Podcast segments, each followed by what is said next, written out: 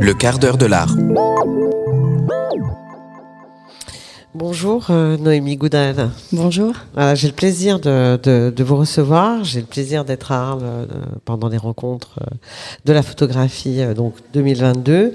Et ce matin, j'ai vu euh, vos travaux euh, au travers de l'exposition euh, Phoenix, qui est à l'église euh, des Trinitaires, qui est visible et qu'il faut évidemment aller voir, mais qui est visible jusqu'au 28 août. Elle s'arrête un tout petit peu plus tôt, un mois plus tôt, hein, presque, que une bonne partie des expositions qui sont euh, présentées à Arles euh, cette année.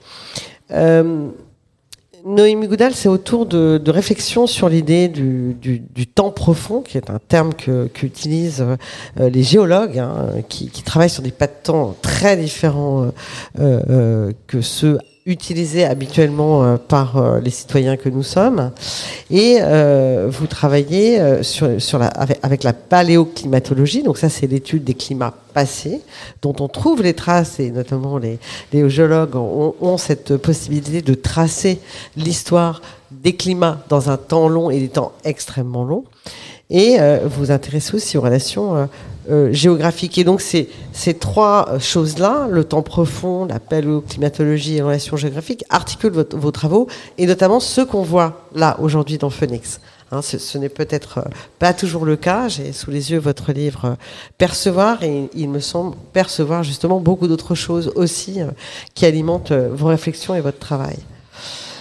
Et dans cette exposition, donc, on a euh, des objets euh, très différents, hein, euh, des séries de films complexes d'ordre performatif, on, va dire, et puis des images très construites qui interrogent les sujets qui vous intéressent bien sûr, mais aussi cette interconnexion entre humain et non humain, qui est un des grands sujets mm -hmm. de, de l'anthropocène. C'est d'être au-delà de l'humain, euh, qui, euh, je le rappelle, euh, vit une crise de l'habitabilité complète aujourd'hui, non humain compris, humain et non humain, ce qui n'est pas forcément le cas de la planète Terre, et ça le temps profond nous le raconte.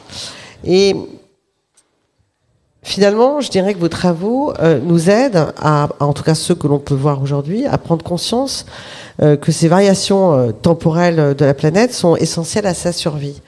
Donc je dirais, ma, première question est la suivante.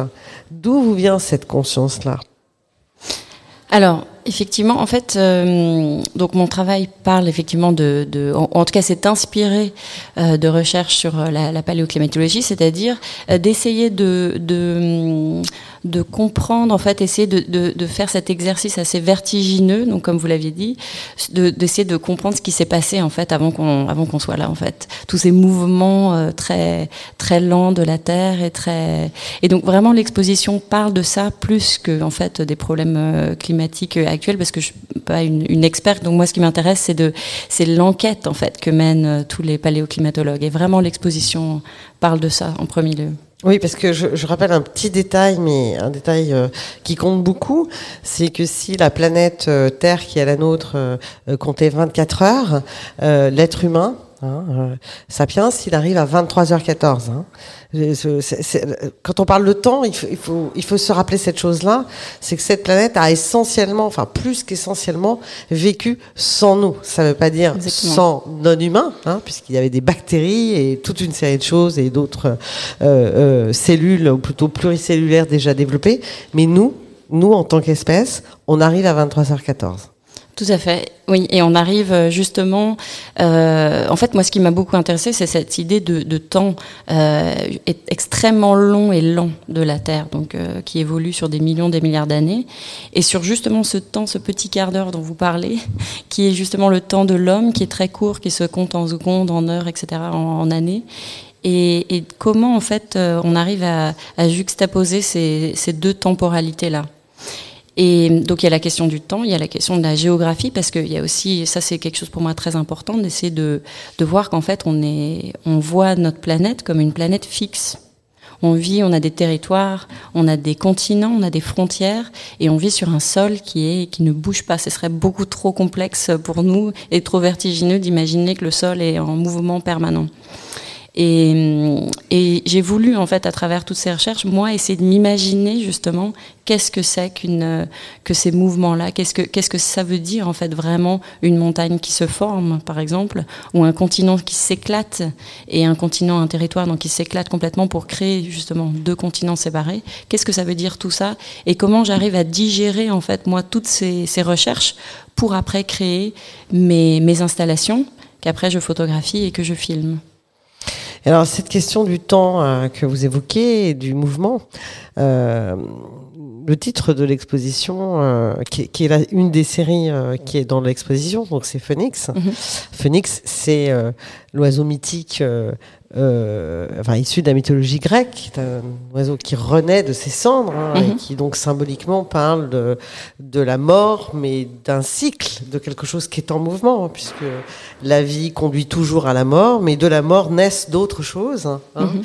Et est-ce que c'est une figure, ce titre euh, euh, est une figure de justement ce que vous racontez euh, au travers de d'autres, euh, je pense à des films par exemple de l'exposition, mais justement qui illustrent cette question du mouvement que finalement nous, espèces euh, du dernier quart d'heure, tentons désespérément de d'oublier que nous sommes nous-mêmes inscrits dans un cycle qui nous mène vers la mort. Oui, en fait, Phoenix, c'est euh, parti déjà du titre, effectivement, comme vous l'avez dit, de, cette série, qui, parle de, l'évolution des palmiers, comment les palmiers euh, ont, été vraiment un, outil assez important pour les, scientifiques. Et, euh, et en fait, le mot scientifique pour palmier, c'est Phoenix. Donc c'est assez, le titre est, assez, simple, mais il se trouve que effectivement, d'où le, deuxième sens en fait de ce mot résonnait complètement avec le reste de l'exposition. C'est pour ça que j'ai décidé d'en faire le, le, titre de l'exposition, effectivement. Le titre générique, le titre générique. de l'ensemble. Voilà. Et puis bon, euh, ça évoque beaucoup de choses parce que Phoenix, euh, j'ai parlé de cet oiseau qui renaît ses cendres, mais il y a, y a, la question de la couleur. Enfin bon, c'est beaucoup de choses. Et puis ça a été repris dans différents euh, courants philosophiques ou spirituels. donc d'une certaine manière, c'est aussi notre patrimoine commun d'utiliser de, de, ça.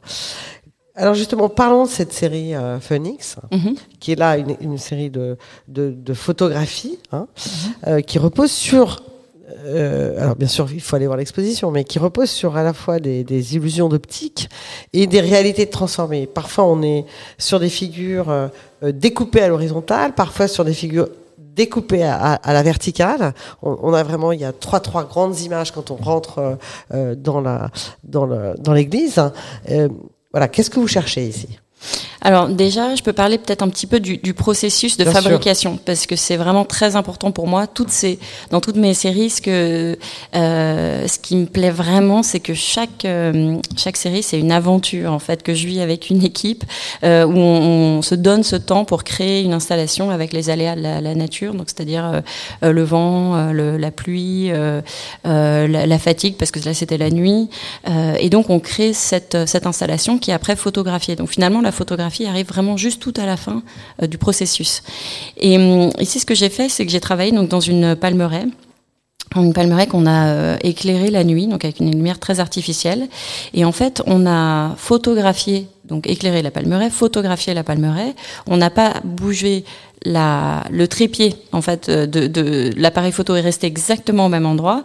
On a, euh, on avait un câble qui, qui branchait l'appareil photo à l'ordinateur et moi là j'ai commencé à sur mon ordinateur j'ai découpé en fait des bandelettes de cette image. Directement mon ordinateur était branché à notre imprimante qu'on avait ramenée de France en, en camion. Qui Parce que là vous étiez où La Palmeraie Là c'était en Espagne, en Espagne, dans Elche. Et du coup, notre imprimante, notre traceur qui était dans le camion, a imprimé ces grands laits de, de ces bandelettes en fait de, de cette même image. Euh, qui donc là, c'était encore des, des, calculs optiques parce qu'on savait qu'on avait un cadre en bois qui était en face de, de la caméra, euh, vraiment pile poil en face, euh, qui prenait le cadre en fait tout le cadre de la caméra. Et en fait, on a clipsé euh, ces, ces bandelettes de papier devant euh, devant le même paysage. Donc c'est comme une sorte d'anamorphose en fait. Donc si on mettait ces bandelettes, de papier complètement euh, nickel devant, en fait, on verrait une, anamorphose parfaite de l'image. Mais moi, là, ce que j'ai fait, c'est que j'ai décalé ces bandelettes à droite, à gauche, etc., pour commencer une sorte de processus artisanal, en fait, de, de déconstruction du paysage et de dislocation du paysage, retransformer en fait le paysage que j'avais en face de moi. Et et en fait, dans, dans, ces images et dans beaucoup d'autres de mes, de, mes, de, de mes photographies, ce que j'essaye, c'est vraiment de toujours euh, laisser des câbles, des, des euh, donc là on voit donc des, des pinces, euh, vraiment assez discrètement, mais on les voit quand même, et de donner en fait toujours euh, des, des outils qui permettent de comprendre l'effort que ça a été de construire cette image. donc c'est-à-dire un effort, un effort de, de une fragilité en fait euh, de, cette construction. Et aussi, pour moi, c'est quelque part représenter l'homme, en fait, la patte de l'homme qui a construit. L'homme n'est pas présent, j'ai jamais eu des, personnages sur mes images, mais quelque part, la fabrication représente, euh, représente l'homme. Et parce que, évidemment, toutes mes, mes recherches parlent de, de, de, la nature, etc., mais c'est toujours évidemment du point de vue de l'homme, et justement en relation avec comment l'homme se situe par rapport à ce paysage. Oui, et puis ce sont des paysages façonné par l'homme. C'est-à-dire que je ne sais pas si vous avez l'occasion de, de faire ce, ce, type de travail dans, des, dans ce qui peut rester comme forêt primaire. En réalité, euh, l'immense majorité des paysages, y compris des paysages forestiers avec plusieurs espèces, comme euh, c'est le cas dans, vos, dans, dans les travaux que j'ai vus euh, sur Phoenix, sont en fait des constructions, euh, sont anthropisées. C'est-à-dire sont des ajouts, il y a des déplacements d'espèces, euh, et ça c'est assez frappant. Je, je me suis dit en regardant Phoenix que c'était une manière pour nous, nous spectateurs, mais acteurs, finalement de, de, ces paysages, de nous habituer à vivre avec le trouble. Mmh. je me suis dit, elle nous aide, elle nous accompagne dans cette nécessité de vivre avec le trouble, qui est un, peu le signe de notre époque. Oui, complètement. Et surtout, ce qui est assez fascinant euh, quand on écoute les scientifiques en paléoclimatologie, c'est qu'eux-mêmes sont dans un trouble, même s'ils ont évidemment des indices de plus en plus précis. Il y a énormément de choses qu'on ne sait pas encore. Et heureusement, c'est l'histoire de la Terre est extrêmement longue. Et c'est ça qui m'intéresse aussi, c'est que c'est une, une, euh, c'est une recherche permanente et on est en train de, de quelque part de, de euh, on est un peu aux, prémices quand même de, de toute ce, vraiment de savoir vraiment ce qui s'est passé. Et, et c'est là où je trouve que se rendre compte en fait de, cette, position en fait qu'on a où on a l'impression de maîtriser quand même ce, globe sur lequel on vit. Et de tout d'un coup de se dire bah voilà il y a peut-être des choses qu'on maîtrise pas complètement. Et est-ce qu'on peut se, se laisser aller en fait justement dans cette cet exercice un peu vertigineux de, de, de comprendre d'essayer de justement de pas comprendre mais c'est d'envisager en fait euh, cette, ces mécanismes qui nous qui, qui, sont un peu plus forts que nous. Et, euh, et surtout, ce qui est, ce qui ce qui est assez euh, marquant euh, pour moi, c'est cette idée que, euh, et, peut-être ça c'est très personnel, mais de penser que la Terre a été un environnement dans lequel nous n'aurions pas pu vivre. C'est-à-dire que euh, il y a beaucoup de climats, enfin de, climats où quand par exemple la Terre était complètement euh, gelée, la Terre, même quand la Terre avait des dinosaures, tout simplement, je pense que la cohabitation aurait été plus compliquée. Donc de penser que la que la le, le notre moment à nous, c'est notre c'est notre écosystème qui est parfait pour nous et pour les espèces autour de nous, mais que finalement il est à notre temps à nous en fait, et d'essayer de s'imaginer que les roches qu'on touche sur quand on va euh, sur la plage et qu'on touche une roche ou qu'on touche le sable, ça, ça a été, ça a vécu à des moments où nous n'aurions pas pu être là. Et ça, c'est quand même euh, un exercice assez vertigineux, il me semble.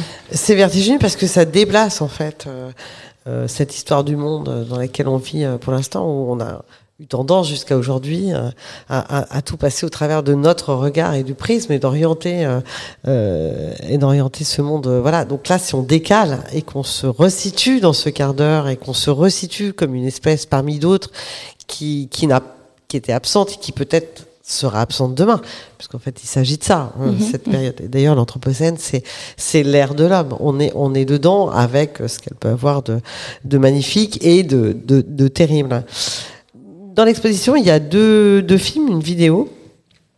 Euh, Below the Deep South, qui veut dire euh, en dessous du temps profond, et qui nous place, euh, nous situe, euh, nous spectateurs, euh, dans, dans, une forêt. On est presque à l'intérieur de la forêt, en tout cas dans le premier temps du film. Et puis on voit une fumée assez tranquille, euh, presque une fumée de cigarette, peut-être une fumée de cigarette d'ailleurs, qui est sous, sous les feuilles, sous le tapis de feuilles. euh, et puis très vite, cette chose-là prend de l'ampleur, et puis très vite, ça devient euh, un feu. Puis on n'est pas dans le brûlis, hein, et puis on est dans le méga feu. On est dans ce que Joël Zask euh, détruit, c'est-à-dire ces feux. euh, euh, absolument colossaux qui transforment en termes de température euh, les espaces, qui rendent euh, impropres à, toute euh, vie humaine et non humaine sur des, profondeurs, cette fois-ci non pas temporelles, mais, spatiales. De, nos sous-sols sont trop atteints. Et, c'est effrayant. C'est effrayant. Et ce qui me frappe quand je regarde ce- cette vidéo, c'est au démarrage, c'est très tranquille. C'est-à-dire qu'en termes de son, on, aurait pu imaginer qu'on est dans une forêt, euh, peut-être pas primaire, euh, voilà, et qu'on avait cette espèce de cacophonie des non-humains, en particulier les oiseaux, les, les, rampants, euh, des, mammifères. Et en fait, on est quelque- dans quelque chose de extrêmement calme. Et cette question du rapport au son dans les films que, que vous faites ou les vidéos, est-ce que je, ne peux pas imaginer que ça soit un hasard. Donc je, je me dis, je me dis qu'est-ce qu'elle veut. Qu'est-ce qu'elle veut faire à ce moment-là en atténuant euh, au maximum le son pour finalement, là, en l'occurrence, être dans le, son du feu, le son qui détruit. Oui, bien sûr.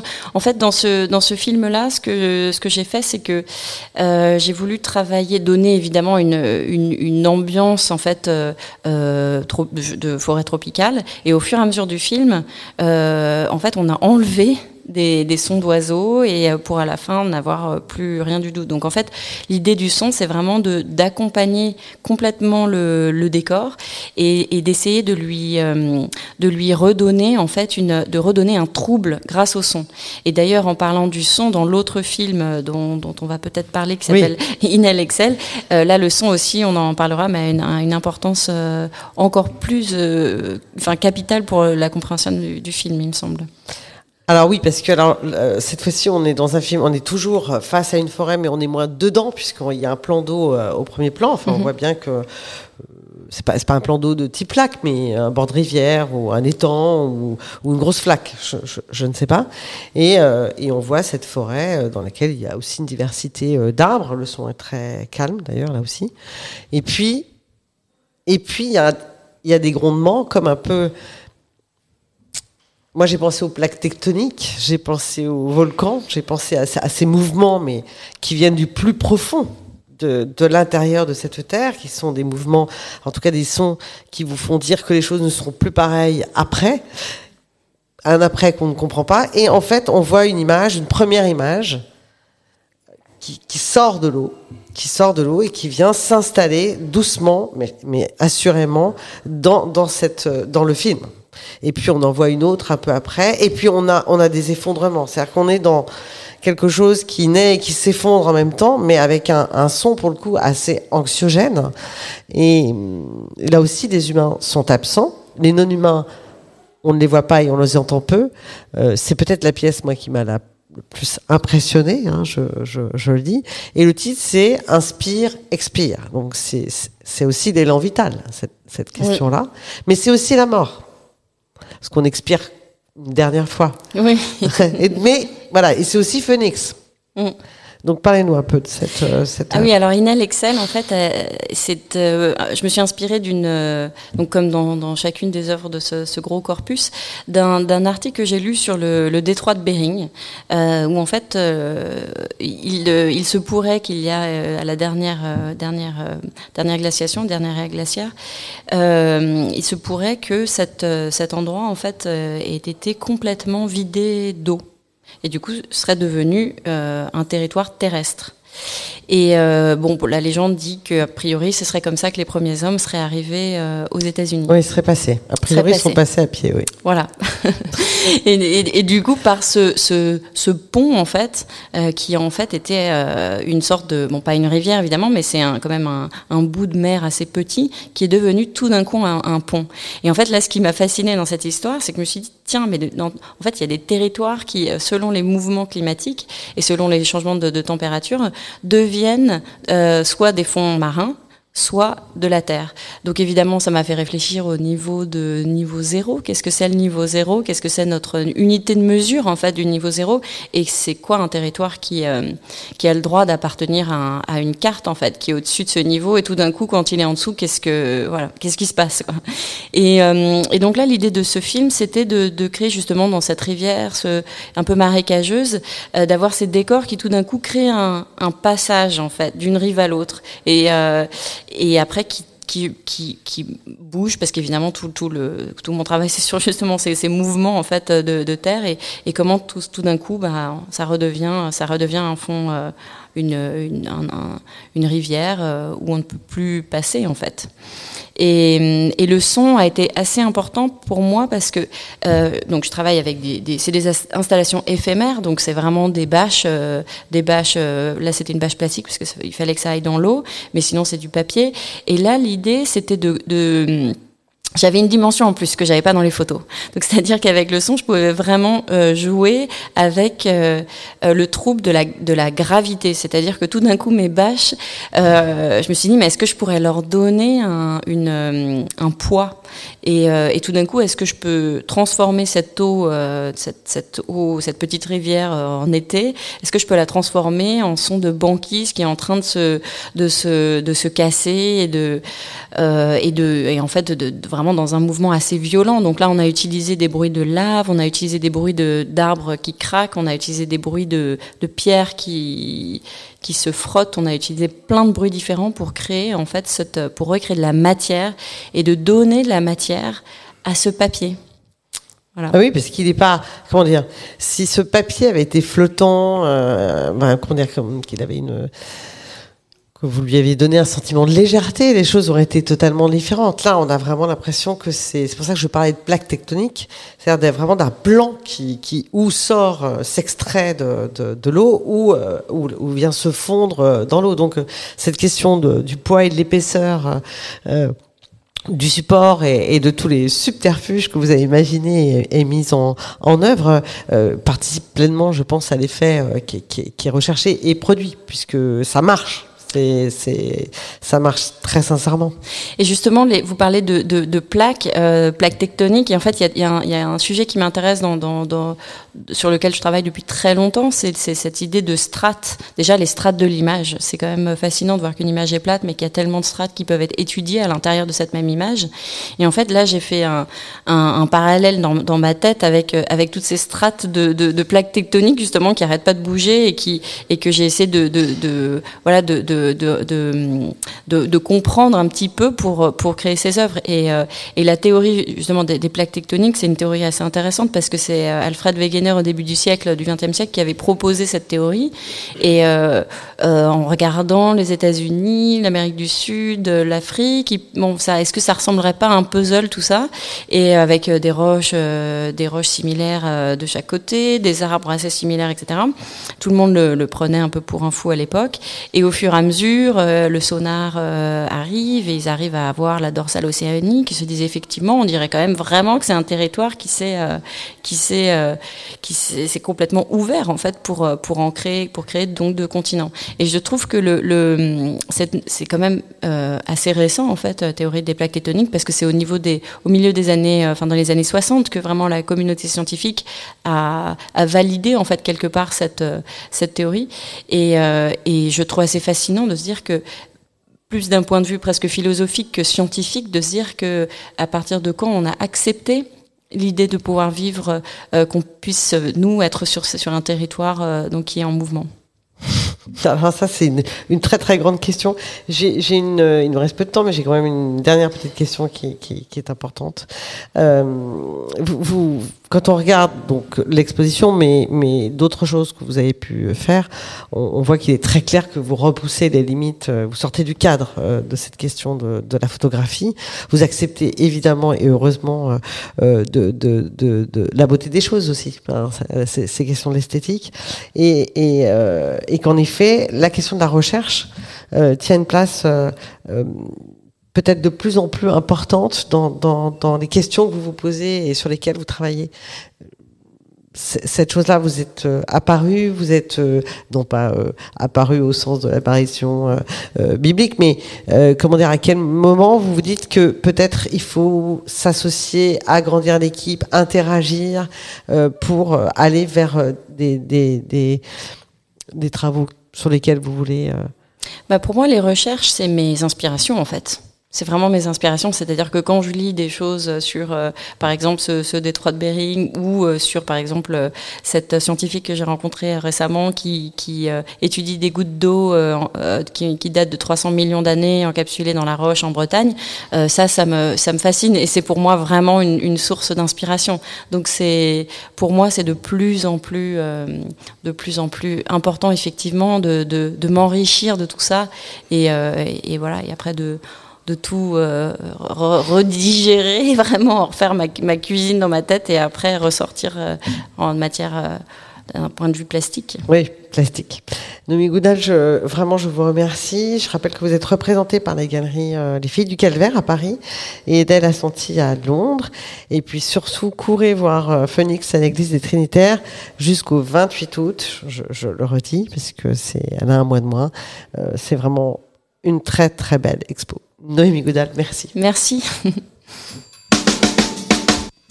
Le quart d'heure de l'art.